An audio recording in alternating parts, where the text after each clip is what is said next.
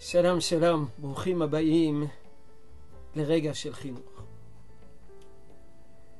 אנחנו התחלנו סדרה על נושא האינטרנט, נושא גדול.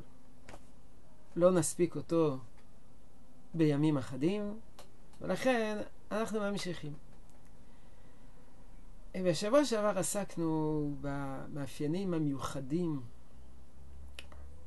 של השפעת האינטרנט. הזמינות, הכמות הגדולה, פגיעה במוגנות שבבית, אה,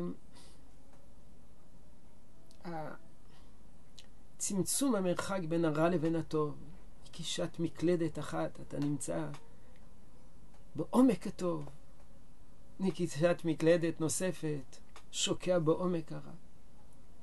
כמובן, כל זה מציב בפני, בפנינו וגם בפני בני הנוער אה, התמודדות. אה, בפני בני נוער בגיל ההתבגרות זו התמודדות הרבה הרבה יותר משמעותית בגלל שזה גיל שיש בו סקרנות אינסופית והאינטרנט יכול לספק מידע, מידע חזותי בכל מה שהנוער מתעניין בו. דברים טובים מאוד ודברים רעים מאוד. גיל ההתבגרות יש סקרנות, אבל לפעמים, כך היה בעבר. גם אם הייתה סקרנות, קשה היה להשיג מידע קרוב, ודאי לא מידע חזותי.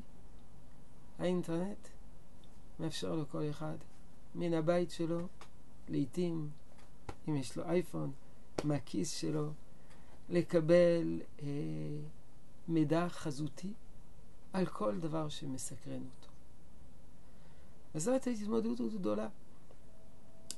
יש אומרים שהאינטרנט מציב אחד מהאתגרים או המבחנים הגדולים ביותר בבחירה חופשית. אתה יכול לבחור בטוב, אתה יכול לבחור ברע. קשה מאוד, קשה מאוד uh, לשמר, קשה מאוד uh, לאטום בצורה הרמטית. פעמים רבות הורים טלפונים אליי ואומרים, תשמע, אין לנו, אין לנו אינטרנט בבית, אין לנו את זה, והכל סגור, והוא נמצא בישיבה תיכונית שמקפידים. והתברר לנו שהבן שלנו גולש. איך?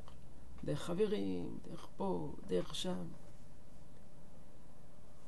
אחד מהמבחנים הגדולים ביותר בבחירה חופשית. אבל מה? הקדוש ברוך הוא זה שהעניק לאדם את הבחירה החופשית מתוך אמונה שאדם מסוגל להתמודד. נכון, ככל שהפיתויים יותר גדולים, יותר קשה להתמודד.